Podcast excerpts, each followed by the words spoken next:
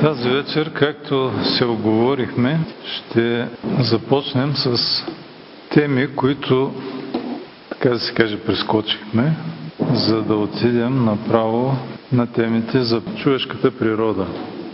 Но тъй като вече бяха поставени въпроси, видя се, че има интерес и то подчертан към въпросите за отношението на християнския възглед за сътворението и еволюционната теория, а, а това безусловно са важни теми, на които трябва да обърнем внимание, когато говорим за изграждане на християнски светоглед.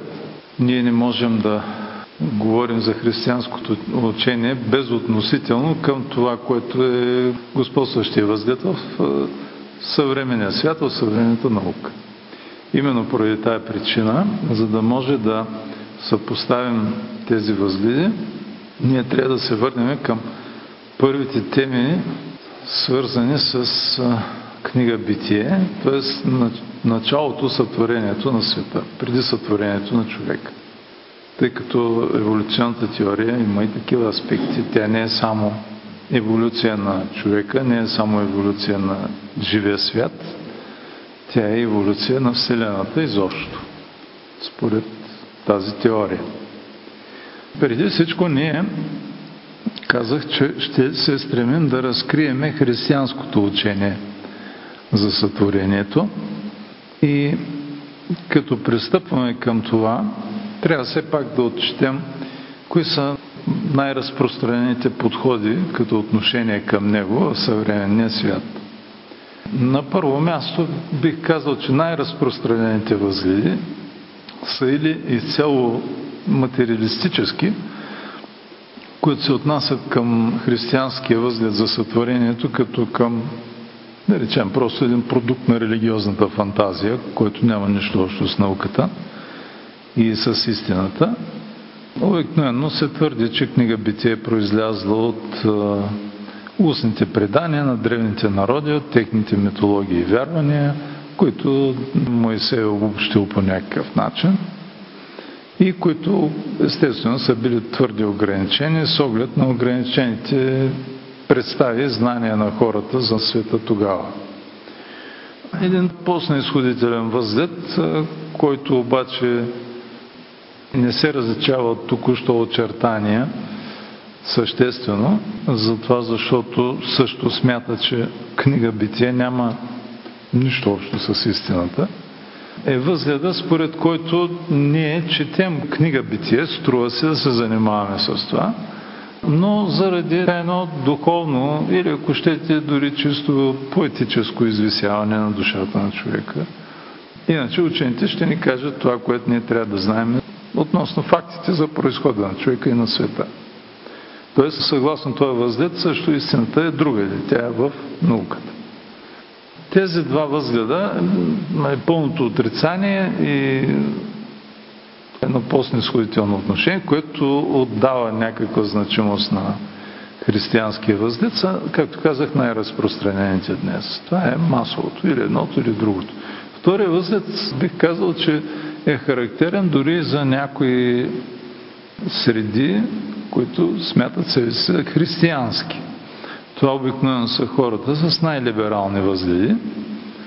Такива най-вече могат да се срещнат в средите на Римокатолическата църква. Има и един възглед, който е близък до втория очертан. Можем да кажем дори, че е просто негова разновидност. И това е един възглед, пак характерен вече за определеност само за християни, които са стъписани от голямото противоречие на това, което се смята за дума на науката и това, което е християнския възглед и някакси се стараят да направят християнското учение по някакъв начин, в някаква степен приемливо на хората, които имат научни възгледи. Тоест, те някакси се опитват да спасяват текста и тогава такъв тип нагласи водят до извода, че ние би трябвало да се насочим към, към чисто алегорическо разбиране, тълкуване, усказателно на повествованието на книга Битие, особено да речем там, що се отнася до рая и така нататък. Неща, за които ние вече говорихме. Трябва определено да кажем, че този възглед е напълно чуж на църквата. Свети Ян Дамаскин пише, че този възглед, чисто алегоричното възприемане на повествованието на книга Битие е част от една много ранна ерес, която е осъдена от църквата. Има и по-модерни възгледи, пак приспособителни, които се опитват да интерпретират книга Битие, като и отдават право да носи някаква истина, обаче те от една страна, тези хора са твърде много повлияни от авторитета на науката в съвременното общество и някак си са възприели, че това, което казва науката, да, това е истина и ако има някакво противоречие, ние трябва да претълкуваме книга Битие и учението изобщо, християнското учение за сътворението, така че то да е съгласувано с съвременните научни възгледи. Това течение също е характерно преди всичко за римокатолическото богословие, така като най-ярък представител бих посочил Тиардо Шарден, който е не само теоретик, ами и изследовател и той се е подвизал и като учен, който е правил еволюционни открития. На другата крайност са възгледите на някои протестантски среди, които са креационисти по убеждения и са убедени, че трябва да четем книга Битие и Светото Писание напълно буквално. Тук обаче възникват известни трудности. Наистина, ако погледнем това, на което ни учат светите отци, ние след малко ще видим техните текстове, те възприемат книга Битие буквално. Макар и в този текст да има много пластове, той да може да бъде възприеман така, че от него да бъдат изведени духовно-нравствени получения. Може да има дълбоко мистично съдържание. Но така или иначе, на едно ниво ние имаме буквално възприемане на текста от всички свети отци. По това има консенсус. Това е една от характерните особености на християнския възглед. На светоотеческия възглед за книга Битие. Но в какво се различава от него съвременния протестантски възглед? Първо, той не отчита това, че ние, ако буквално наистина праволинейно разбираме всичко, така както е написано, ние се сблъскваме с някои трудности. На първо място, самите събития са такива, че ние някак да ги разбираме буквално. Защото те са чудесни събития. Ние нямаме опит от тях. И когато четем тяхното описание и казваме, че да, разбираме го буквално, това е в някакъв смисъл условно. Мисля, че цитирахме вече веднъж при подобния Ефрем Сирин, който казва птици, дървета, реки, изобщо природа. Като четеш за тях, разбирай точно така. Обаче има и преди, че това е нещо различно от това, което ти знаеш за тия неща. Защото природата в нейното състояние, като първо създадена, е по-различна от това, сред което ние живеем сега. Както сме и ние по-различни от това, което са били първо създадените хора до грехопадението. Така че самите събития и, и самата реалност, но и определени изрази, които а, не би трябвало да ги схващаме буквално, просто защото те са някакъв поетичен израз с преносен смисъл. Примерно, един псаломски израз. Слънце позна запад свой.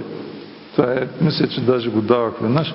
Това е от 103 псалом, който четем на всяка вечерна. Слънцето знае своя заник. Естествено, че ние това не трябва да го разбираме в буквален смисъл, че Слънцето може нещо да знае, че той има съзнание. Това е просто една метафора, един поетичен израз. Освен това, ще дам още един пример – така наречените антропоморфни изрази в Светото Писание. Т.е.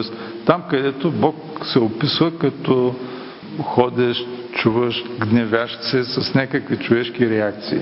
Това също е написано така, за да бъде отнесено към нашето разбиране и да можем да го възприемем по-лесно. Светиян Златус, например, казва, когато чуеш насъди Господ Бог рай в Едем на изток, как да разбираме думата насъди? Разбирай за Бога благоприлично, т.е. че Той е заповядал. А относно следващите думи, вярвай, че именно раят е бил сътворен и то на самото това място, където е обозначило Писанието. С тези оговорки ние можем да пристъпим вече към конкретното разглеждане на особеностите на светоотеческия възглед за сътворението, като все пак трябва да направим някои оговорки и за нас.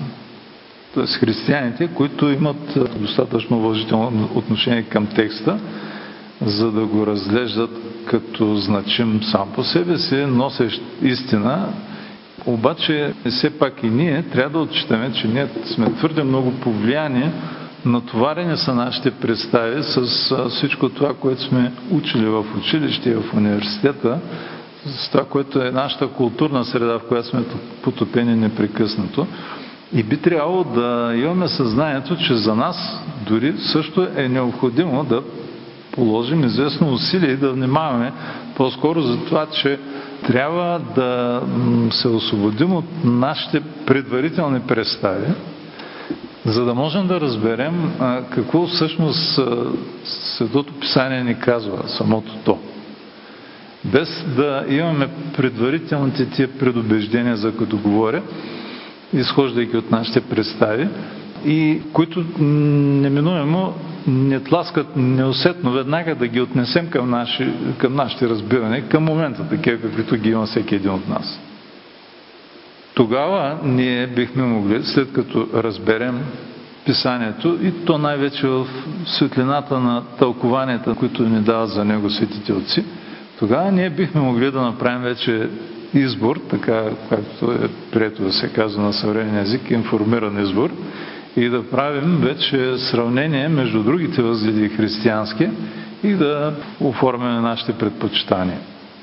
Когато се борави дори от християни с този свещен текст, има някои основни положения, които трябва да имаме предвид. Понякога човек е увлечен да докаже някаква своя идея, някакво свое разбиране на текста и тогава често се случва една характерна злоупотреба, изважда се нещо, някакъв цитат, някакво тълкование на светите отци от контекста, взема се и се използва като аргумент за някаква идея. Ние трябва да имаме същото смирено отношение към текста на светите отци. И преди всичко да се опитаме да разберем какво те ни казват, каква е тяхната мисъл, а не доколко това може да бъде използвано като аргумент от нас за една или друга идея. Не е задължително да приеме всичко, каквото светите отци са казвали за книга Битие в техните тълкования, а какво именно сме свободни да не приемаме, това, което е използвано от тях като, преди всичко като иллюстрация. Те са го заимствали от съвременните им частно научни възгледи и знания за природата, за света и за човека – и те като частни научни, такива, които се развиват, допълват във времето, там може да има някои грешки от гледна точка на тази по-пълна информация, която частната наука днес има по тези въпроси. Тоест, това, което те дават като примери, може да не бъде съвсем точно винаги. Освен това, те като хора, някои от тях също са допущали грешки в това, което предлагат като тълкование те имат различни мнения понякога. И тогава това, което приема църквата като учение, е така нареченият консенсус между отците. Ние ще видим, че ако те се различават в някои детайли, в някои разбирания, в някои тълкования, по основните въпроси, по основните характеристики на християнското учение, те са единодушни, макар че повечето от тях са творили независимо един от друг на различно място и в различно време. И още една оговорка, която трябва да направим. Ние ще съпоставяме от време на време това, което излагаме като християнското учение с особеностите на съвременните научни теории. И тогава трябва да правим много важното разграничение между това, което е наистина научен факт и това, което е теория, това, което е хипотеза, модел. Защото понякога това са твърде различни неща. Научните факти могат да бъдат интерпретирани по твърде различен начин, могат да бъдат вкарани съвсем различни системи, по някакъв напълно противоположни, взаимно изключващи се. Преди всичко, трябва да отчитаме и това, че нашето знание, за разлика от научното знание, е знание от откровение. Когато говорим за това, трябва да отчитаме кои книги на Свещеното писание са съзнание от откровение, т.е. непосредствено Божие откровение. Като говорим за първата книга, книга Битие, тя е такава. Тоест, тя е дадена като Божие откровение на Моисей. След малко ще видим какво казват светите отци за това. Но да започнем от една най-важна, най-характерна черта на светотеческия възглед за сътворението. И това е, че това, което вече казахме с направените оговорки, че текста на книга Битие трябва да бъде разбиран буквално.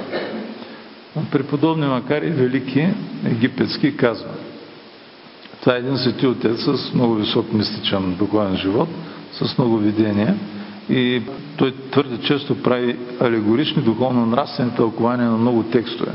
Така че примера на един такъв отец за отношение към буквалното разбиране на битие е много важен. Той казва, а че раят е бил заключен и на Херовима е било заповядано с огнен меч да препятства входа на човека в него, затова вярваме, че точно така е и било, както е написано. Заедно с това намираме, че то тайнствено се извършва всяка душа. Свети Василий Велики казва, някои като приемат написаното не в общо употребителния смисъл, т.е. буквалния, наричат водата не вода, но някакво друго вещество и растението не растение и на рибата придава значение по свое осмотрение. Аз пък като слушам за трева, трева и разбирам. Същото и за растение, риба, звяр и скот. Всичко, както е назовано, за такова го и приемам. Не се срамувам от благовестието. Това е един цитат от послание на апостол Павел до римляни. Някои според собственото си разбиране намислили да придадат някаква си важност на писанието с лъжливи аргументи и алегорически тълкования. Това е подобно на това, което говорихме за съвременни християни, които така мислят, че спасяват текста пред съзнанието на хора с научно мислене. Но това означава да правиш себе си по-премъдър от словесата на духа и под вида на тълкуване да въвеждаш собствените си мисли. Ето защо, както е написано, така и ще разбираме. Подобно нещо казва и преподобния Ефрем Сирин. Никой не трябва да мисли, че шестодневното сътворение е иносказание. Също така е непозволително да се говори, че в това описание са представени само наименования или нищо не означаващи, или означаващи нещо друго. Напротив, трябва да се знае, че както небето и земята, а под имената небе и земя не се разбира нещо друго, така и казаното за всичко останало, че е сътворено и приведено в устройство след сътворението на небето и земята, заключава в себе си не празни наименования, но на силата на тези наименования съответства самата същност на сътворените естества. Свети Ян Златост, като коментира един текст специално за реките в рая, казва, може би обичащите да говорят от своята мъдрост и тук не допускат нито това, че реките действително са реки, нито това, че водите са именно води, но внушават на решаващите си да ги слушат, че те под имената на реки и води представляват нещо друго. Но да не обръщаме, моля ви, внимание на тези хора, да заградим за тях нашия слух, а да вярваме на Божественото писание и като следваме това, което е казано в него, да се стремим да пазим в душите си здравите догмати. Тук някои от отците казват и по какъв начин трябва да оценяме знанието на християните. Тоест, те изразяват изобщо тук отношението си към знанието. Какво представлява знанието, което получаваме от изследването на веществената част на природата? Какво представлява знанието, което има по-духовен характер и него не може да изследваме с сетивата си? И какво представлява знанието или в какво отношение към тях знанието, което приемаме като откровение и как до него се достига. и кой може да достигне до него.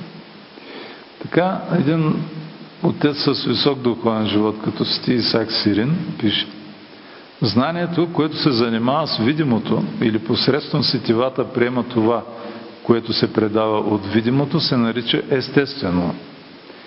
Знанието пък, което се занимава посредством силата на духа и вътре в себе си с природата на безплътните същества, се нарича духовно. Защото при него впечатлението се приема от духа, а не от сетивата.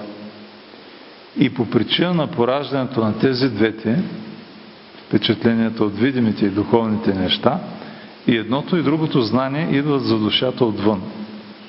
В случай едното от сетивния свят, другото от духовния свят. А знанието, давано от божествената сила, се нарича свръхестествено. И то е по-непостижимо и по-високо от другото знание. И съзерцаването на това знание душата приема не от веществото, което е извън нея, но вътре в нея самата, невеществено, дармо, свръхочакване и скоро се разкрива и открива то от самата вътрешност. Защото според Словото Христово Царството Божие вътре във вас е. Но трябва да имаме предвид, че това не е достъпно за всички знания, третото свръхестественото, защото пак Сти Исаак Сирин казва за подвижниците, които са достигнали до тая степен на молитвата, от която по-нататък не може човек да прави нещо съзнателно, за да постигне нещо повече, а ако той бъде удостоен с това по-висше знание, то става и неочаквано за него и без той да прави нещо особено. Разбира се, това става винаги в състояние на молитва. И тази степен, която превишава възможностите на човека да достигне до някаква чистота и висота на молитвата, се нарича съзерцание на гръцки теория.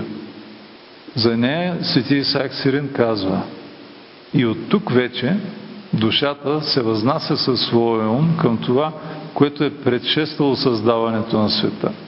Като казваме се възнася, това е просто един израз. На много други места светите отци казват, че тя е грабната. Както и светия апостол Павел говори, че бил отнесен до трето небе, обаче дори не знае дали с тяло или без тяло. Така че когато съзърцава тия неща, душата е като пренесена. Спомните си текста, който четахме на Симеон Нови Богослов в края на предишната беседа. Той там доста подробно описва това състояние. И така се възнася със своем към това, което е предшествало създаването на света. Тоест, може да има подвижника такова съзерцание. И тогава той научава, както Моисей е научил. Какво е било тогава и го е описал за нас.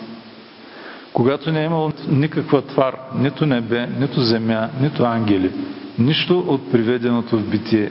И към това, как Бог по едното свое благоволение внезапно е привел всичко от небитие в битие и всяка вещ се е представила пред Него в съвършенство. От Свещеното писание знаем, че Моисей, който е автора на петте първи книги от Стария Завет, е имал непосредствени откровения от Бога. Това е написано в самите тези книги. Можем да дадем няколко примера. Във всяка книга ги има в изобилие. Да в книга Изход.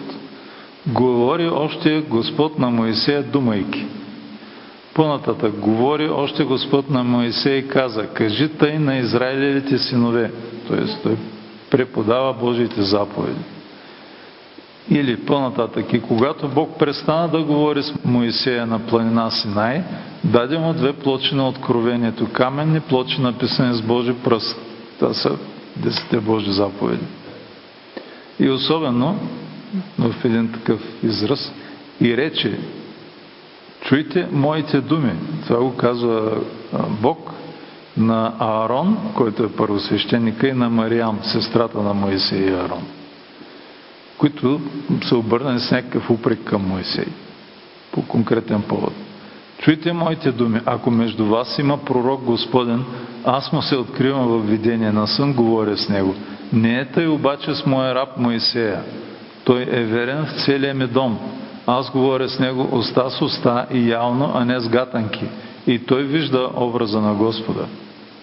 тук прави една оговорка, той вижда образа на Господа, това се нуждае от отделно тълкование, ако трябва да обясним какво точно означава. Това е, което дава основание, да речем на тълкователи, като Стивен Златус, да кажат, че това не са Моисееви думи, а ценно слушайки Моисей, ние слушаме казано от Бога нещо. Затова той казва така, началото на една беседа, да видим на какво и сега не учи блаженият Моисей, който говори това не от себе си, но по вношението на благодата на духа. Той каза и нещо много интересно, имам преди Ситиан Златоуст. Както Ситиан Богослов с книга Откровение е пророк на бъдещето, за края на света, както други са пророкували за бъдещето или за това, което има да стане непосредствено в тяхно време, така Моисей е бил пророк на миналото. Всички други пророци, казва Ситян Златоуст, са говорили за това, което е имало да се случи след дълго време или за това, което е трябвало да се случи по тяхно време. А той, блаженият Моисей, живял след много поколения, след сътворението на света, се е удостоил, воден от десницата на Всевишния да изрече това, което е сътворено от Господа, още преди неговото рождение. Затова той е започнал да говори така. В начале сотвори Бог небо и землю, сякаш възвестявайки към всички нас грамогласно. Говоря ви това не научен от хора. Той е, който призова небето и земята от небитие в битие, той подвижи моя език към повествование за тях. И така, моля ви, казва Светиян Златост, нека да внимаваме в тези думи, така сякаш слушаме не Моисей, но самия Господ на Вселената, говорещ чрез устата на Моисей и да се простим задълго със собствените разсъждения. Разбира се, и тук трябва да си даваме сметка, че ние, слушайки думите на Моисей, можем да ги разберем по някакъв ограничен начин. Защото те говорят за събития, които, имат, които са от чудесен характер и за неща, за които ние нямаме опит но да се насочим и към някои други общи характеристики на светлотеческия възглед за шесте творчески дни, преди да преминем към първия творчески ден. Често се коментира продължителността на дните. И това е обикновено именно от хора, които имат нагласата да приспособят тази продължителност към еволюционната теория. Някои казват, че тези дни не са били по 24 часа като познатите ни дни, а са били милиони години или милиарди години, защото няма как всички тези изкопаеми в каменелости, в различните пластове да са се случили за един ден. От Серафим Роуз обръща внимание на това и казва нещо много интересно. Всички тези хора, които разсъждават така, трябва да се дават сметка, че те не могат да говорят по такъв начин за първите шест творчески дни, защото те изследват природата от гледна точка на законите, които, на които е подчинена тя сега. А шесте творчески дни не са естествен процес. Те са чудесен процес. По-нататък ще видим за самите закони. Но да видим какво е светоотеческото учение за тези 24 часови дни. Такива ли са те? Преди всичко трябва да кажем, че мнозинството от отците изобщо не говори за това. Това не е бил предмет на спор, по това време не е било и предмет на интерес дори, освен няколко отци, които се произнасят по този въпрос. Някои от всъщност тези, които се произнасят, смятат, че са били точно по 24 часа. Примерно, един такъв свети отец е преподобния Ефрем Сирин. Той даже посочва при сътворението, каква е била позицията на небесните тела, в каква фаза се е намирала Луната и къде е било Слънцето. При тяхното сътворение, което не е на първия творчески ден, с тази оговорка. Свети Василий Велики казва следното, ние след това ще го видим и малко по-подробно, когато говори първия творчески ден. Биде вечер, биде утро, ден един. Не казва ден първи, казва ден един. Това звучи странно. Но то означава, че той определя този ден като мярка за всички останали дни, които ще следват след него. Затова се казва един, а не просто първи. Сякаш. Такъв ще бъде всеки следващ ден. Хората, които се опитват да приспособят битие към еволюционната теория, говорят за милиарди години, като продължителност на тези първи творчески дни. Но така или иначе, ние трябва да се дадем сметка за това, че книга Битие и християнския възглед са а, по принцип несъвместими с еволюционната теория. Те са взаимно изключващи се. Просто всички опити да примирим битие с еволюцията, така че тази книга и християнския възглед да изглежда приемлив за хората, които възприемат еволюцията като факт, като нещо научно доказано, са обречени на неуспех. Те са безсмислени тези опити, защото първо, Земята, според християнския възглед, е създадена в първия творчески ден. Няма такава еволюционна теория, която да приема, че Земята е създадена преди Слънцето. Тя е възникнала много, много след, тук може да се говори само в условен смисъл, началото на Вселената. Ако говорим за една определена теория, тази, която споделя възгледа за големия взрив. Защото за, тях това е някакво начало все пак. Няма как растенията да бъдат създадени преди Слънцето. В шесте творчески дни ние виждаме точно това. На третия творчески ден от земята произрастват по Божието повеление растенията и всичко това, което го има като растителен свят. Няма как на четвъртия ден да се появи Слънцето и Луната, които да осветяват. И няма как от гледна точка на еволюционизма да има светлина, да има ден и нощ, без да има Слънце и Луна. А според шестия творчески дни така е било през първите три дни. Най-сетне рибите и птиците се появяват според книга Битие на петия творчески ден. А според еволюционната теория живота се заражда в океаните и то най-първо там, като някакви съвсем елементарни едноклетъчни форми на живота и след това от тях вече се развива всичко и след това излизат на сушата някакви същества, произхождайки едно от друго, вид от вид. Така че виждате колко много неща има, които са просто несъвместими. Няма никакъв смисъл да се правят тези опити. Що се отнася до природните закони? Привържениците на еволюционната теория, които казват, че това е един научен възглед, обосновават своята теория, като правят една, така да го наречем, проекция назад във времето на действието на естествените природни закони, такива каквито ние ги познаваме днес. Но тази проекция се основа на една вяра. Тази проекция назад се основава на вярата, която се нарича теоретично униформизъм. Тоест, вярата, че тези закони са действали винаги по този начин. Природните закони, които ние познаваме. Какво казват светите отци по този въпрос?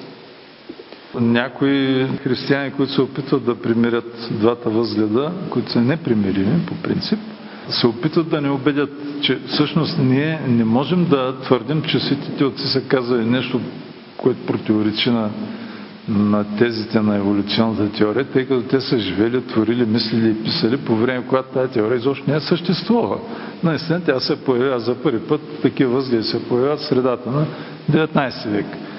Но в творението на светите отци има много възгледи, много твърдения, които пряко могат да бъдат отнесени към тезите на еволюционната теория.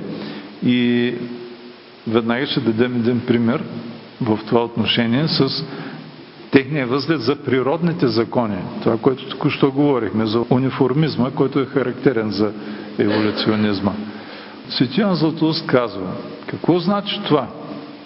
Първо небето, а после земята. Първо покрива, а след това основата. Да, Бог не подлежи на естествената необходимост. Не е подчинен на правилата на изкуството. Волята Божия е създател и художник и на природата, и на изкуството, и на всичко съществуващо. Още по-ясно говори за това Свети Василий Велики. Самите закони на природата, според него, са сътворени по Божия заповед. И като коментира поведението, да го кажем, на водите, в третия творчески ден, а именно това, че по Божия заповед водите се събират на определени места и се появява сушата, едва в третия ден. Той казва, но може би някой, освен това, ще не запита и за следното. защо принадлежащото на водата по природа, т.е. силата да се стреми надолу по наклона, писанието приписва на заповедта на Създателя. Ако такова е свойството на водата, то не е нужно да й бъде давана заповед да се събере в събрание едино, както е казано в църковно-славянския текст. На този въпрос ние отговаряме, че на тебе са ти станали известни движенията на водата след заповедта на владиката. Сега тя се разлива навсякъде. Тя е непостоянна, по природа се стреми към наклонените и вдлъбнати места. Но каква сила е имала тя по-рано, преди вследствие на тази заповед да произлезе в нея такъв стремеж към движение, това самият ти не знаеш и не би могъл да чуеш от никакъв очевидец. Разсъди, че Божията дума твори самото естество и заповедта, дадена тогава на творението, е определила порядъка на сътвореното и за последващото време. Тоест, тези два възгледа, християнският и еволюционният, тук са абсолютно непримирими по отношение на това, от кога действат законите на естеството. Еволюционизма приема по необходимост, че материята е вечна и е съществувала винаги и никога не е била създавана. Затова, защото трябва да приеме, че тези закони също са били вечни и никога не са били създавани. Обаче християнския възглед е точно противоположен. Самите закони са създадени и са дадени от Твореца на света. Така че не можем да говорим, че те са били вечни. Има едно интересно разсъждение на отец Серафим Роуз по този въпрос, който казва самият въпрос за последните причини, принципите, битието на всичко съществуващо е извън сферата на науката. То не може да бъде нейн предмет. Навлизайки в тази област, ученият той първо излиза извън сферата на своята предметна област и започва да издига предположения и догадки подобно на всеки древен космолог. А това не само го отлича от сериозната работа по изучаването на природните процеси на нашия свят, но го прави и съперник на религиозното откровение, което е единственият възможен за нас източник на истинно знание за началото на нещата, точно така, както той е и единственият за нас източник на знание за последния край на всичко.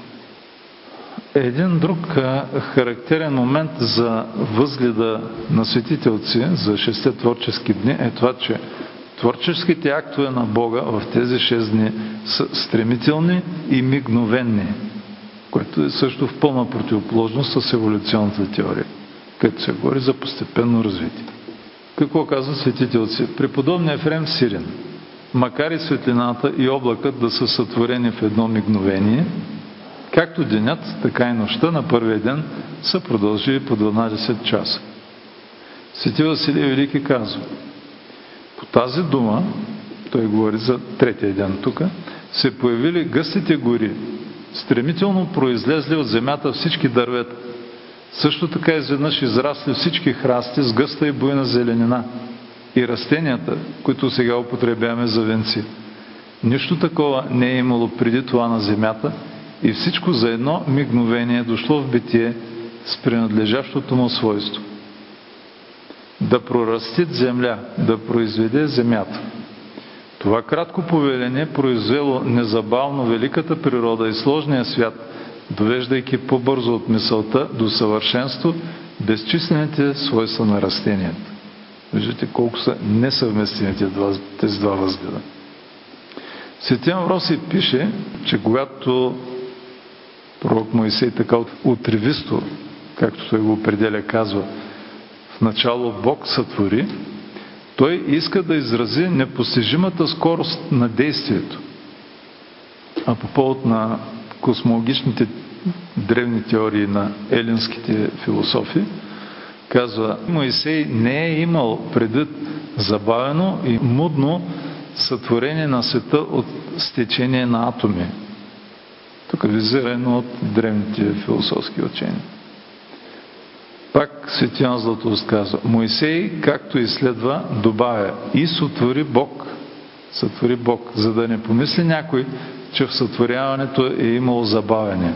Освен това, за да видят хората колко несравнен е Създателят, който е извършил такова велико дело в толкова кратък миг на своя творчески акт, че действието на Неговата воля е изпреварило усещането за време.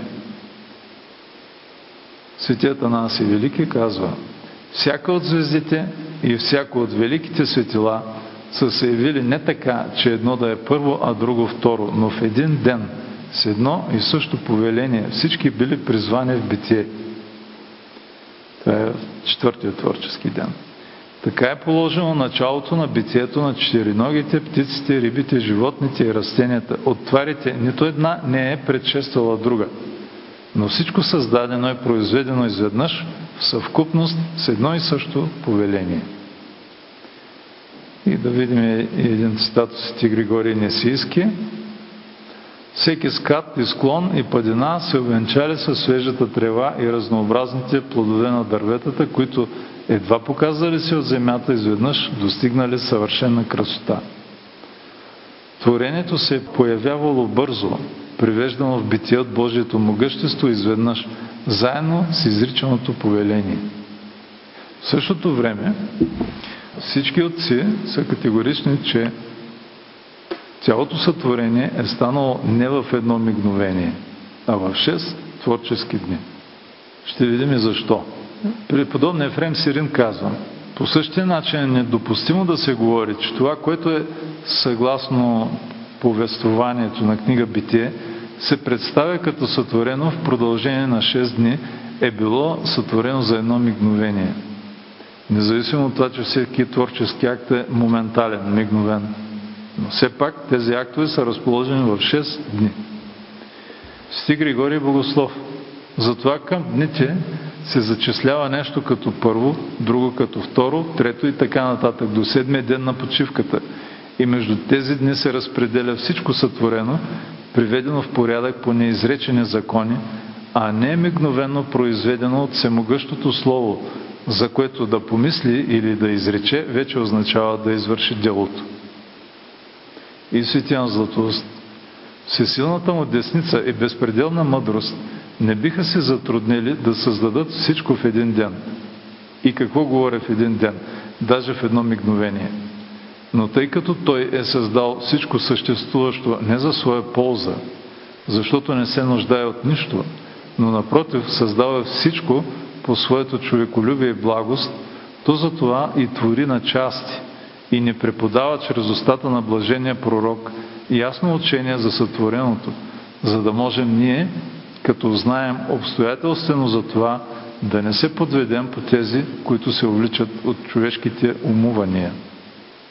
И свети Амвросий Медиолански казва, защо Бог не е дарувал на стихиите в същото това време, в което са възникнали свойствените им украшения, сякаш не е бил способен в самия момент на сътворението да застави небето този час да замъждука с усяващите го след и земята да бъде облечена с цветове и плодове.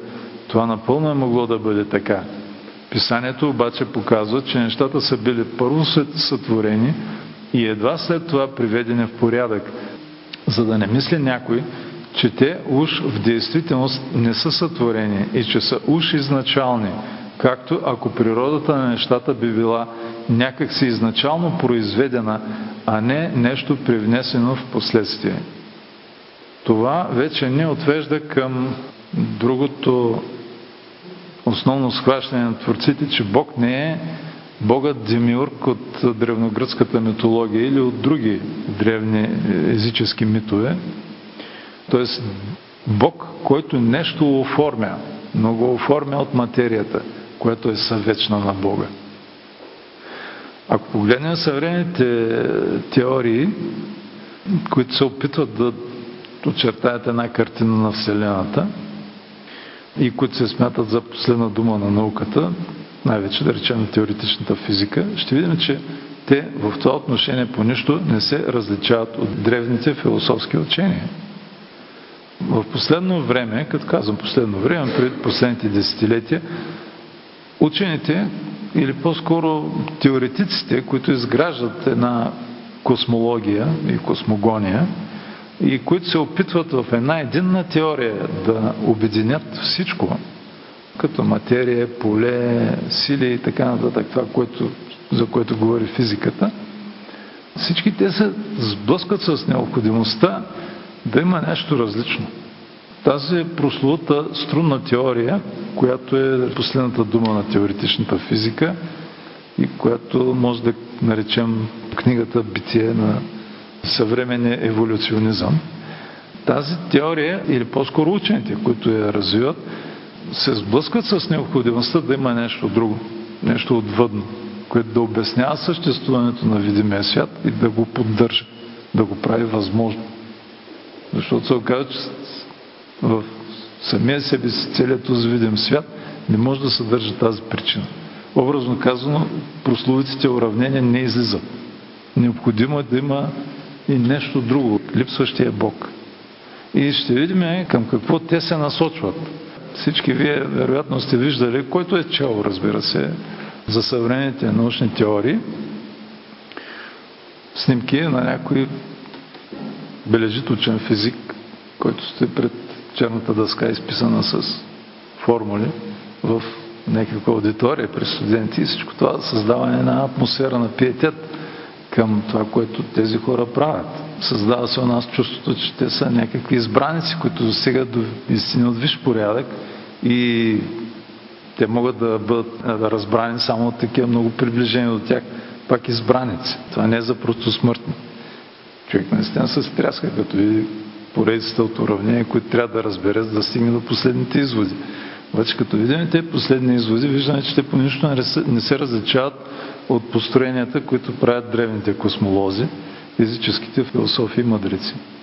С това отклонение, за което моля да ме извините, ще се насочиме към а, първия ден на сътворението и към конкретните тълкования на отците за него. Първият стих е, може би, нещо, за което се е изписало толкова много, че надали някой може да го... Всичко е изписано да го събере и систематизира. В начало Бог сътвори небето и земята. Веднага можем да го съпоставим с първите думи на Евангелието от Стиан Богослов, защото тези думи стават по-ясни в светлината на Евангелието, където са по-обяснени, по-развити. В начало беше Словото. Всичко чрез Него стана и без Него не стана нито едно от това, което е станало.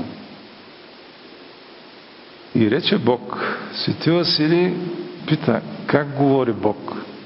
Четем тези текстове, за да видим през мъдростта на отците това, за което говориме, колко е трудно за нас ние да възприемем това, което се е случило. И, и че трябва да знаеме, че ние го възприемем в някакъв ограничен смисъл. Питаме как говори Бог, така ли както и ние, чрез раздвижването на въздуха, необходимо за членоразделното движение на гласа, така ли прави той ясна своята мисъл? И не прилича ли на басня твърдението, че на Бога му е необходим толкова заобиколен път за разкриването на своята мисъл? Или по-благочестиво би било да се каже, че Божието желание и първото устремяване на мисленото движение е вече Божието Слово. Божието Слово, т.е. Христос. Писанието изобразява Бога многословно, за да покаже, че Той не само е пожелал битието на творението, но и го е привел в битие чрез някакъв съдейственик. Както говори писанието в началото, така би могло да се изразява и за всичко, казвайки в начале сотвори Бог небо и землю. След това би могло да каже сотвори свет, а след това сотвори тверд. Но сега, представяйки Бога като заповядващ и разговарящ с самото премълчаване, оказа на този, комуто Бог повелява и с когото разговаря. Затова, за да възбуди нашия ум към изследването на лицето, към което са изречени словата, премъдро и изкусно е употребен този начин на разговаряне. Творецът е Христос. Той твори. Второто лице, Синът Божий. Така учи си апостол Павел. Примерно в посланието до Ефесени той казва Бога, който създаде всичко чрез Иисуса Христа. И още, понеже чрез Него е създадено всичко, т.е. чрез Сина Божий, чрез второто лице. Що е на небесата и що е на земята, видимо и невидимо. Било престоли, било господство, било началство, било власти. Всичко чрез Него и за Него е създадено. Това е казано в посланието до колосяните. Те Серафим Роуз пояснява, затова в традиционната православна иконография виждаме не Микеланджеловия старец, т.е. Отец Бог, сътворяващ Адам, както е на фреската в Сикстинската капела, а Христос. Разбира се, всъщност твори цялата Троица. Отец повелява, Синът твори. Светият Дух също взема участие в делото на сътворението. Ще видим след малко как. Тук е една оценка на свети Василий Велики, който казва Елинските мъдреци много са разсъждавали за природата и нито едно от техните учения не е останало твърдо и непоколебимо, защото всяко следващо учение винаги е опровергавало предходното. Затова и на нас не ни е необходимо да изобличаваме техните учения. Те самите са достатъчни за опровергаването им едно от друго. Непознаващите Бога не допускали, че происхода на всички неща зависи от разумна причина, а съобразно с това свое фундаментално незнание правили заключения и за всичко останало. Затова едни прибягвали до веществени начала и като причина на всички неща посочвали стихиите. Това са най-древните философски учения. Юнийската философска школа Талес от Милет казва, че всичко произлиза от водата. Други си представили, че природата на всички неща се формира от атомите и неделимите тела. Това е атомизма на Демокрит. Защото раждането и разрушаването проистичат, когато неделимите тела, атомите, ту се съединяват, ту се разделят. А при телата, съществуващи по-дълго време от другите, причината за продължителното им пребиваване в цялост се заключава в здравото сцепление на атомите. Ако човек се запознае по-отблизо с това учение на древногръцкия философ Демокрит за атомите, ще видим, че Демокрит се представя с връзката между атомите с някакви техни приспособления, като кукички, за които те се залавят, някои са сцепени много здраво и това осигурява на една дълговечност на предметите, които са съставени по такъв начин. Други са по-неустойчиви. От гледна точка на съвременната наука това бъде усмивки, но ако се вгледаме на струнната теория, ще видим, че там се лансират в крайна сметка и точно такива пространствени представи, затова тя се нарича струнна, защото се говори за струна. Но да не се отклоняваме от мисълта на Свети Василий, той казва, защото раждането и разрушаването, според тази е, теория, проистичат, когато невидимите тела, атомите, ту се съединяват, ту се разделят. Истинска паежина такът тези, които пишат това и допускат толкова дребни и слаби начала на небето, земята и морето. Те не са могли да кажат в начало Бог сътвори небето и земята. Защото вселилото се в тях безбожие им внушавало лъжливата мисъл, че уж всичко пребивава без управление и устройство и се привежда в движение, сякаш от случайността. На същите принципи са изградени всички съвременни еволюционистски теории. Нали, най-модерните теории на теоретичната физика. За да не бъдем подложени ние на същото заблуждение, има предиците Василия Велики, описващият мирозданието веднага, още с първите думи, просветил нашето разбиране чрез Божието име, като казал в начало Бог сътвори. Земята беше, тук е необходимо да приведем и църковно-следския текст на този втори стих на първа глава от книга Битие, а земята беше безвидна и пуста, казана земля же бе невидима и неустроена. Ето има, има различие. Невидима и неустроена, според църковно-славянския текст, и безвидна и пуста. Ние ще вземем за основа казаното от църковно-славянския текст, защото, както вече казах в една предишна беседа, светите отци са тълкували този текст. Това е текста на Септуагинта, превода на 70-те по който е преведено Светото Писание, първоначално светите Кирил и Методи и техните ученици. Земля бе невидима. Свети Василий казва, поради каква причина? Поради това, че земята имала разпростряна над себе си бездната. Какво означава понятието бездна? Това е множество вода, която не може да се достигне нейния долен предел. Но знаем, че много тела често се виждат през тънък и прозрачен слой вода. Защо нито една част от земята не се е показвала през водите? Защо разлетият над водата въздух все още не е бил светъл, а тъмен? Слънчевият лъч, преминаващ през водата, често показва и в дълбината малките камъчета. Но в дълбока нощ никой по никакъв начин не може да види намиращото се под водата. Затова на думите земя бе невидима служи като пояснение добавеното, че върху нея лежала бездната и бездната била тъмна. Това е защото все още не е съществува светлина. Съвършеното устрояване на земята, казва на друго място Свети Василий, означава обилие Нейното устрояване означава обилие на нейните произведения, израстването на всякакъв род растения, появяването на, високите дървета, плодни и неплодни, красивите цветове и аромата на цветята и всичко това, което е трябвало скоро време да произрасте на земята, да украси тази, която го е породила. А тъй като нищо от това още не е било, то писанието справедливо е нарекло земята неустроена. Но същото това можем да кажем и за небето и то не е имало още своето пълно оформяне. Не е било получило свойственото му украшение, защото все още не се осветявало от луната и слънцето, не се увенчавало от сонмове звезди. Всичко това още не го е имало. Затова и няма да сгрешиш против истината, ако и небето наречеш неустроено. Светиан Роси Медиолански каза за този първи творчески ден – Писанието показва, че нещата са били сътворени първо и едва след това приведени в порядък. За да не мисли някой, че те уж в действителност не са сътворени и че уж са изначални, т.е. материята. Както ако природата на нещата би била някакси изначално произведена, а не нещо привнесено в последствие. Тук ще прочета още един малко по-дълъг отказ от Свети Василий Велики, защото той много добре обоснова схващането, че видимият свят е безначален. Нали, ние винаги съпоставяме тези основни принципи на християнския възглед с това, което е възгледа на еволюционизма.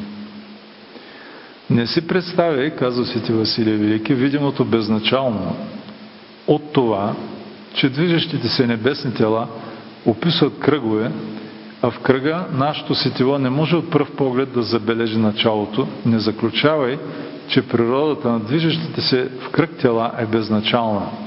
А и този кръг, начертан на плоскост с една линия, не трябва да смятаме за безначален, защото началото му е скрито за нашето естество и ние не можем да открием къде той е започнал и къде е свършил. Напротив, макар и това да обяга от нашите сетива, обаче в действителност този, който е описал кръга от центъра и с известно отстояние, той без съмнение го е започнал от някъде.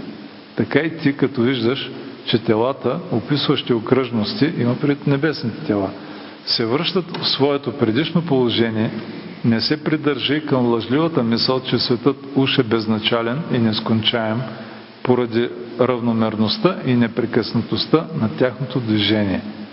Преходят во образ мира сего, защото е преходен образът на този свят, казва Свети апостол Павел.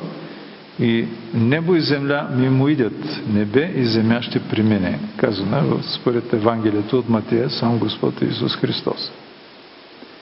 Като предвъзвестяване на догматите за края и изменението на света служи това, което ни е предадено сега кратко, самото начало на боговдъхновеното учение. В начале сътворил Бог. Това, което има начало във времето, ще има и край във времето. Ако има времево начало, то не се съмнява и в края. Но до какъв резултат не довеждат геометрията, способите на аритметиката и прословутата астрономия? Цялата тази многогрижна суета, ако изучите тези науки, са стигнали до заключението, че този виден свят е съвечен на Бога.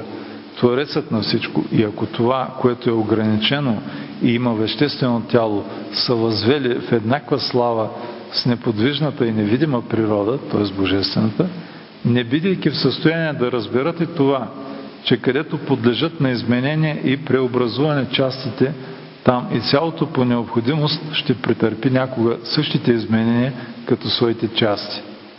Но те до толкова тук е цитат от апостол Павел, се заблудиха в своите помисли и неразумното им сърце се помрачи, че наричайки себе си мъдри, те обезумяха, че едни от тях твърдели, т.е. древните философи и астрономи, че небето уж вечно съществува заедно с Бога, а други казвали, че Той е Бог безначален и безкрай, причина на благоустройството на частите на Вселената.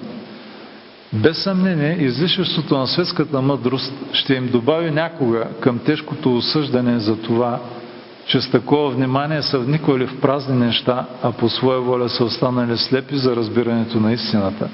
Но те, които измериха разстоянието до звездите, които описаха винаги видимите за нас северни звезди, а също и звездите, намиращи се около Южния полюс и видими за живеещите там, а непознати за нас, които разделиха на хиляди части и северната ширина и зодиакалния кръг, които наблюдаваха с точност тяхното положение, отклонения и общото им придвижване до предишните места, а също и времето, за което всяка планета осъществява своя период, те не намериха нито един способ как да разберат Бога, Твореца на Вселената и праведен съдия, въздаващ на всеки го достойно според делата му, и как да вместят в ума си проистичащата от понятието за съда мисъл за края – защото светът трябва да се измени, ако и състоянието на душите ще премине в друг род живот.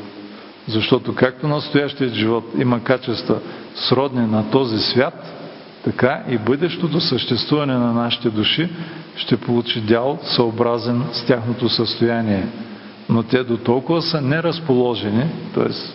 тези философи и учени, неразположени да насочат вниманието си към тези истини, че даже не посрещат с гръмък смях нас, които им възвещаваме за края на този свят и вечното пак е битие. Имаме още малко време, за да се запознаем и с един друг отказ от съчиненията на Свети Василий Велики, който пък се отнася за вечността на материята, т.е. към възгледа за вечността на материята. Но приспособяващите се към истината той има преди тук хора, които вече са възприели християнския възглед, но някак искат да го примерят с това, което казват древните философи. Но приспособяващи се към истината, които не са приучили ума си да следва писанието, а напротив извръщават смисъла на написаното по собствено осмотрение, казват, че с тези думи се обозначава материята. А, именно думите земля, ЖБ, невидима и неустроена.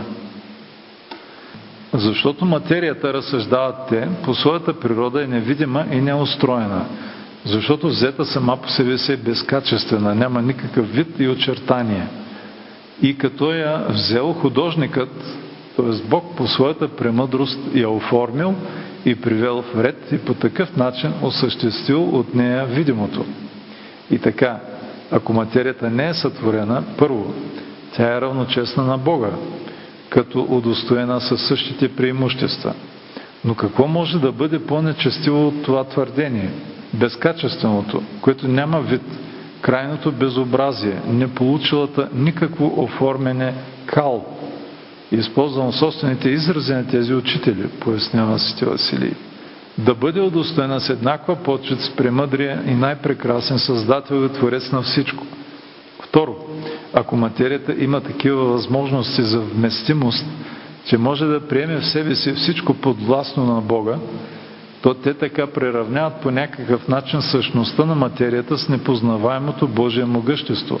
Щом като материята е достатъчна, за да бъде измерен чрез нея целият Божий разум.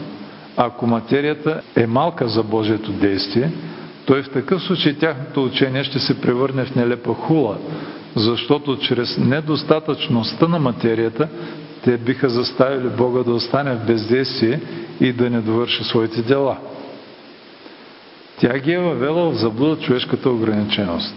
Доколкото при нас всяко изкуство и занаят се труди на някакво отделно вещество, например ковачеството на желязото, дърводелството на дървото, и понеже в тези изкуства едно е материя, или материал, а друго е форма, а трето е това, което се произвежда според формата и веществото се взема отвън. Формата се прилага от изкуството, а произведението е нещо съставно от едното и другото, от формата и материята. То те разсъждават по подобен начин за Божието сътворение, че формата е дадена на света от премъдростта на Твореца на всичко, а веществото Създателят имал отвън. И така е произлезнал светът, който е нещо съставна материя и всъщност има от друго начало, а очертание и образ е получил от Бога. Като следствие от това, те отричат, че Великият Бог е бил пълновластен при устроенето на всичко съществуващо, представят го като участващ в някакво колективно дело и влагащ само малка част от себе си в битието на съществата. Така, поради принизеността на своите мъдрувания, те не могат да достигнат с взора си височината на истината, защото при нас изкуството е по-късно от веществото, бидейки внесено в нашия живот поради изискванията на необходимостта. Имаме още малко от времето, което обичайно употребяваме. И аз ще прекъсна до тук, макар че не сме приключили с първия творчески ден, за да обърнем внимание на някои характерни особености на съвременните теории и мястото тук е подходящо, защото очертахме някои принципни положения с тези последни текстове на Сити Василий Велики. Да видим как се съотнася неговата критика към древните философски учения с, с това, което е последна дума на съвременната теоретична наука. Преди всичко би трябвало да кажем, че за съвременните научни теории в тях се появява едно така нареченото пето измерение. Измеренията в обичайното пространство са били три. След това се добавя времето като четвърто измерение. За пето е, измерение или хиперпространство, когато чуете този термин хиперпространство, това означава пето измерение. Нещо добавено към четирите предишни. Какво е това пето измерение? Или какъв е проблема с хиперпространството? Защо той възниква и защо е необходимо това хиперпространство, това понятие? Въвеждането на понятие за още някакво ново измерение.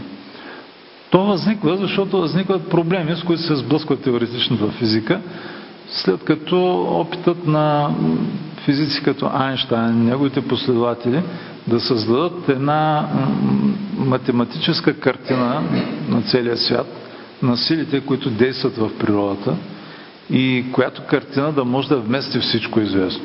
Да, всички компоненти, материя, енергия, пространство, време и така нататък. Всички тези опити се сблъскват с големи затруднения. Може да се каже, просто ще претърпяват неуспех. Това е опита да се създаде така наречената теория на полето. Към днешна дата тази теоретична картина се обогатява с едно пето измерение или хиперпространство, което е призвано да разреши тия проблеми. По какъв начин? Между другото да кажа, че се допускат и много повече измерения. Някои теории са, те, те са 10, някои са и повече. Това е проблема, че нашия триизмерен свят, дори ако към него прибавим измерението на времето, не може да бъде обяснен сам по себе си. До това се стига, когато се направят последните изводи на теоретичната физика. Трябва да има нещо отвъд него.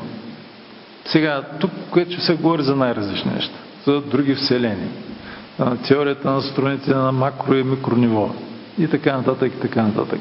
Но така или иначе, като че съвременните учени започват да се съгласят с това, че трябва да има нещо отвъд този свят, който да го поддържа и да го прави възможно. И сега някои от тях почват ефектно да говорят за завръщането на Бога в Вселената. Като да речем известният популяризатор на, на науката, американският учен Мичил Како, когато споменахме миналия път. Той именно негов е този израз, връщане на Бога в Вселената. Разбира се, това не е Бога от символа на вярата, който изповядат християните. И той е по-скоро Бог, който е призван да обясни необяснимото. Да бъде така наречената липсваща необходима константа. Липсващия, както го казах, Y, който да прави уравнението възможното, да излезе. Допускането обаче на такъв Бог за учените е възможно само за да може да ни даде повече увереност и възможности на хората да станат пълновластни властелини над природата. Те нямат нужда от такъв Бог, за да го почитат. А ако се върнем малко назад, идеята за четвърто измерение възникна още в края на 19 век и това е така нареченото Риманово поле. Този немски математик Берхард Риман е предположил, че теоретично е възможно пространство с повече от три измерения. И това е много интересно, това исках да, да ви кажа. Тогавашните учени много сериозно се захванали да докажат, че това липсващо измерение е един отвъден свят, нещо трансцендентно, отвъд това, което е сетилното, обаче се насочват към света на духовете и изследват много внимателно, много подробно спиритуалистичните сеанси, които тогава били много на мода в края на 19 век. Много сериозни учени, Нобел лауреати в своите частни научни изследвания са се занимавали с това да присъстват на спиритични сеанси и да виждат всички тия необясними от гледна точка на физическите закони явления, които тогавашните медиуми са осъществявали, се и наричат екстрасенси. Това са за тях хората с свръхестествени способности, които могат да влизат в контакт с четвъртото измерение. Това, което липсва за научното обяснение. Тоест, виждате, когато човек изхожда не от простотата на вярата, а от гордостта на постиженията на човешкия ограничен разум, той няма как да не влезе в тежка заблуда и да се насочи към тъмния свят, тъмния духовен свят. Между другото, окултизма не е близък на науката само в края на 19 век и началото на 20 век. Той, така да се каже, помага, много сериозно подпомага учените и в тези по-съвременни опити да създадат теоретичен модел на света. Това става чрез, да речем, един много характерен такъв случай, един индиец, който е станал сензация сред научните среди. Той се нарича Шриневаса Раманаджан. Според неговата биография, той се е самообучил в съвременните математически теории, като успял да открие самостоятелно известните вече на западните учени математически теореми. Забележете самостоятелно, без да учи математиката в университета. Как е станало това? Той имал съновидения. Според тези съновидения, това е по негов разказ, той получавал откровения от богинята Намакал. Това е нещо от индийския пантеон, индуистския. И тези откровения били свързани с математическите му открития. Той получава математическите си открития по откровения от тази богиня. А самият той бил беден човек, бил пристанищен работник в индийския град Мадрас. След като вече той получил тези математически откровения, написал няколко писма на много известни математици на Запад и ги впечатлил много. Един от тях, Готфрид Харди от университета в Кембридж, се впечатлил до толкова от изложените в писмото на този индиец формули, че просто го поканил в Кембриджския университет. И той пристигнал там. Харди казвал за него, че този беден индус със своя съперничеше на цялата мъдрост на Запада. Тези математически открития на Раманоджана на практика помогнали да се създаде математическото решение на теорията на струните. Математическото обоснование на тази най-модерна теория на теоретичната физика. Този човек постоянно е имал и след това е имал откровения в сънищата, в които боговете му съобщавали разни теореми и математически изчисления. Той е спазвал и характерната за индуистката религия, която е изповядвал, вегетарианска диета. В Кенбридж за него се е готвил специално, защото той не се е хранил с общата храна. Това обикновено не се казва. Защото целият ореол на научността, който е много ефектен за предмасата от хората, би просто спихнал, ако стане ясно, че съвременната наука има такъв тесен контакт с мистиката, с тъмната мистика. Затова е да речем и Мичил Како не коментира изобщо характера на тези съновидения, споменава за индиеца. Нито боговете, които му дават откровенията. Всъщност той самия, като казва, че Бог се завръща в Вселената, той самия има някакви вярвания.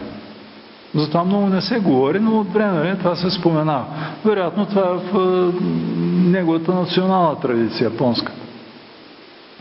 Той има богословски глави в една негова книга. Миналият път ми се спомена хиперпространството, в които просто спорят с християнския възглед за сътворението на Вселената и въобще за съществуването на Бога, такъв какъвто го възприемат християните. Тези хора са привърженици на еволюционизма, твърдо. И неговите книги на този популяризатор вземаме като един пример. Има и други такива. Се е, говори наистина за еволюционизма, еволюционната теория за Вселената, показва се нейният фундамент от научна гледна точка. Все някога човечеството, според Мичил Како, ще проникне в петото измерение. И когато проникне, то ще разбере мислите на Бога. Много е характерно за тези учени, че голяма част от тях са привърженици на теориите за извънземни цивилизации. Даже това се обоснова теоретично. Създават се теоретични модели за развитието на евентуални такива цивилизации в Вселената или извън Вселената, в паралелни Вселени и така нататък. Всички тези учени вярват в Вселена, която е само част от света на многото Вселени. Всички те са създадени не от Бога, но това мистично пето измерение, хиперпространство, което за сега е недостижимо, но вече е теоретично обосновано, че то съществува. Въпросът е само да бъде открито, хората да могат да проникват в него. Както видяхме, някои проникват и от, от най-дълбока древност и до днес. Много важно е, и на това бих искал да обърна внимание накрая, че всички тези хора, като една много сериозна и солидна аргументация за теоретичните си построения и бих казал и за вярванията си, посочват огромните а, технологични успехи на съвременната цивилизация. Те казват, че те се дължат точно на научните открития, които са направени, техниката и прогреса. И това, което обществото ще постигне, според специално Мичо Како, в най-близко бъдеще, той говори за следващите десетилетия, две-три, то ще бъде някакъв рай на земята. Нещо, което сега не може да се представим и което ще бъде достигнало благодарение именно на тези революционни технологични постижения. Та, тези хора представят като аргумент за своята правота именно постиженията на науката и постиженията на съвременната цивилизация. Аз бих казал, че по-скоро техните теоретични построения нямат особено отношение към технологичните постижения на цивилизацията. Всъщност, може да се каже, че в много случаи, ако се вгледа човек в историята на едно или друго техническо постижение, теоретичните модели, които са го предшествали, са претърпели много сериозни корекции, след като практиката е довела до неуспех на реализацията на този модел. И тогава са се търсили други решения. Просто опит грешка, така се е учил човек. Това, което бихме могли да кажем така като обобщение на, на днешната тема. И с това мисля да приключа, ако и нямате някакви въпроси.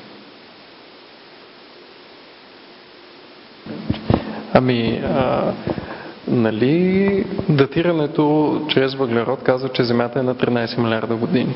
Mm-hmm. И това е най-честият метод за датиране на всякакъв предмет. Mm-hmm. Тогава как да го разбираме това сравнение, нали, това е научния факт до момента с това, което нали, сътворението изобщо, както е станало според битие? Да. Тук става дума за един от основните аргументи на еволюционизма, датирането на така наречената древна земя. Те говорят за 13 милиарда, аз мисля не съм чувал, за около 4,5 милиарда на зем... години на Земята, бих казал и нито милион повече, като оставим шегата на страна, за това ще стане дума. За това ще стане дума, когато ние започнем да разглеждаме аргументацията на еволюционизма. Наистина, много често еволюционистите подхождат по такъв начин. Те отвеждат спора в полето на науката и казват, там знаем ние. И ние можем да ви кажем как стоят нещата. Затова християните трябва да проверят тези научни методи и тези научни аргументи, които се оказват псевдонаучни, когато човек ги разгледа отблизо. Специално за датировката на въглеводородния метод, бих казал, че установено е, че тя е твърде неточна. Да, много сериозни отклонения, Тя дава добри резултати, когато става дума за изследвания в рамките на 3000 години назад. По-нататък вече дава много сериозни отклонения. Даже някои от учените креационисти, те в, в това отношение са много полезни, защото са положили много усилия да разбият всички митове на еволюционизма, че почива на базата на научни данни. Някои от учените креационисти са направили такъв експеримент. Взели вулканична лава от а, някои от хавайските острови в Тихия океан, за който вулкан се знае, че изригването е било в 19 век, 1800 някоя година. И го дали на няколко лаборатории за изследване. И след изследването с този метод за датиране, ни казват, че е на 2 милиона и не знам колко хиляди години, други дават някакъв друг резултат. Така че това показва много категорично колко несигурни са тези методи на датиране. А те се представят извън рамките на научното общество на масовата публика като нещо категорично научно, несъмнено и което дава твърди резултати. А, всъщност се оказва, че те правят много опити, много изследвания с една вулканична скала или с една скална порода и получават най-различни датировки. Обаче се възприема тази, която съвпада с хронологичната скала на еволюционизма, по която каменелостта в този слой би трябвало да бъде исторически. И всички останали данни се игнорират. Посочва се това, което съответства на предварително определената времева скала. Но за това ще говорим подробно, когато стигнем до аргументацията на еволюционизма.